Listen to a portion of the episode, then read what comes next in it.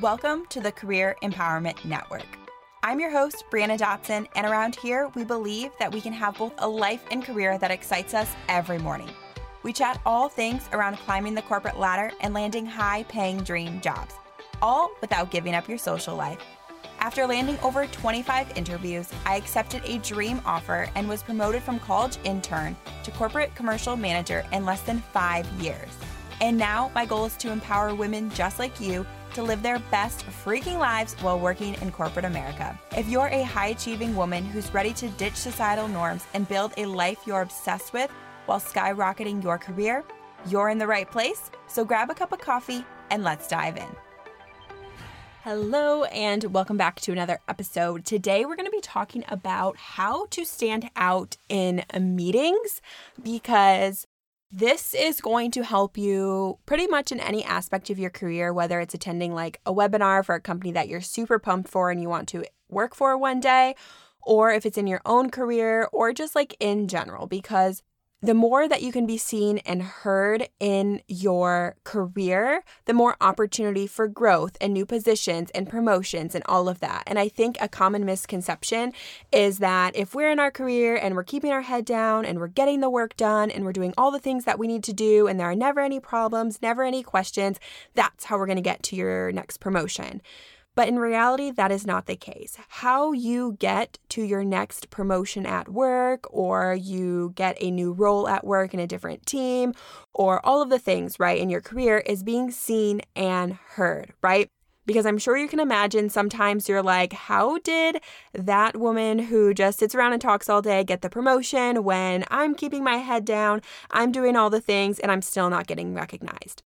So, what we're going to cover in this episode is being seen and heard in the office so that you can get recognized and be on everyone's top of mind for the promotion or if they are looking for an opening on another team they're like okay this person shows us what's up. Like she knows what to do. She's standing up. She's being seen and heard. Like we want her on our team. So we're going to cover standing out in meetings. And if you are loving this topic and you want more episodes like this, DM me over on IG at Brianna F. Dotson and I will record more episodes like this. So, the first thing that you want to do is you want to know who's going to be in the meeting ahead of time. And this, like I said, works for you if you're in your current job and you want to climb the corporate ladder there, or you are attending events for your job search. You know, something we talk about in Get Hired is attending like online webinars or online virtual career fairs or in person career fairs if possible. So, you want to make sure that wherever you're going that you know who will be there ahead of time. And thank goodness for LinkedIn to look them up. So, if you are internal in your company attending a meeting, you can look up these people pretty easily, right? If you have like Skype or Teams or Slack or whatever sort of software that you use, you can look up the people in the meetings. And the easy thing is, right, you can look up like the meeting notice, pull it up and see all of the attendees and who's kind of going and who's not going, and just know who's in the room. Because you want to be able to know, like, okay, is this like a VP in the room? Like, is this a director? Is this a manager? Like, is this who are these people? Right. And the same thing goes for webinars, virtual career fairs, in person career fairs. Like, research the companies. And then if there's a list of like who's going to be there, who's going to be speaking, who's going to be the representative of that company there, know who is going to be in the room. So, when it is an internal meeting, right, you want to make sure that you go in and you introduce yourself to everybody who is there.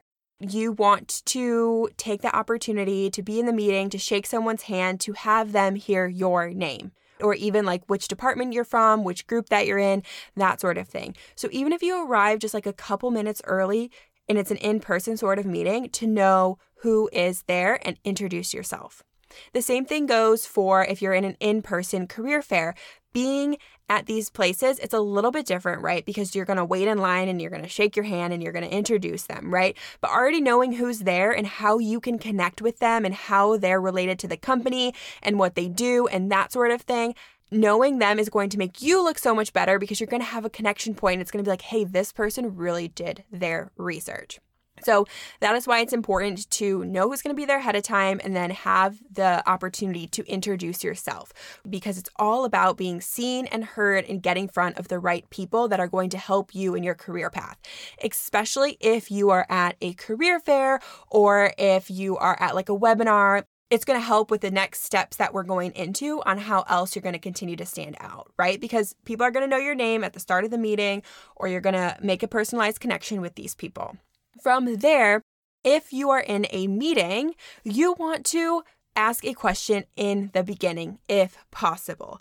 You want to be seen and heard like pretty much right off the bat. And this is something like if you already know the topic or you're coming in, you know, or you have a question or even a comment, you want to share that right from the start because once again, it's like, okay, this person is speaking up, like this person is saying something, like they have some insight, they're really smart, right? Or they have a really good question because guaranteed if you have a question somebody else does. Like think about when you're in school right? Or when you were in school and there was a lecture going on and you maybe didn't understand something and you're like oh that's a question. You kind of get in your own head like oh maybe i should ask that. Then somebody else asks that question and you're like oh my goodness thankfully someone else asked that question. But it's kind of like there were at least two people you and that person and guaranteed more people that needed clarity there. So try to ask a question in the beginning if possible. Then, when it comes to career fairs or webinars or anything, you may not have an opportunity in the beginning, but if it's a webinar, make sure you're asking a question at the end especially because they want questions. I promise you they want questions. If they open up for Q&A, that means they want questions. And even if it's just clarifying something that they already said or you came in with some questions that maybe they didn't cover in the webinar so you want to ask or inquire, like ask a question.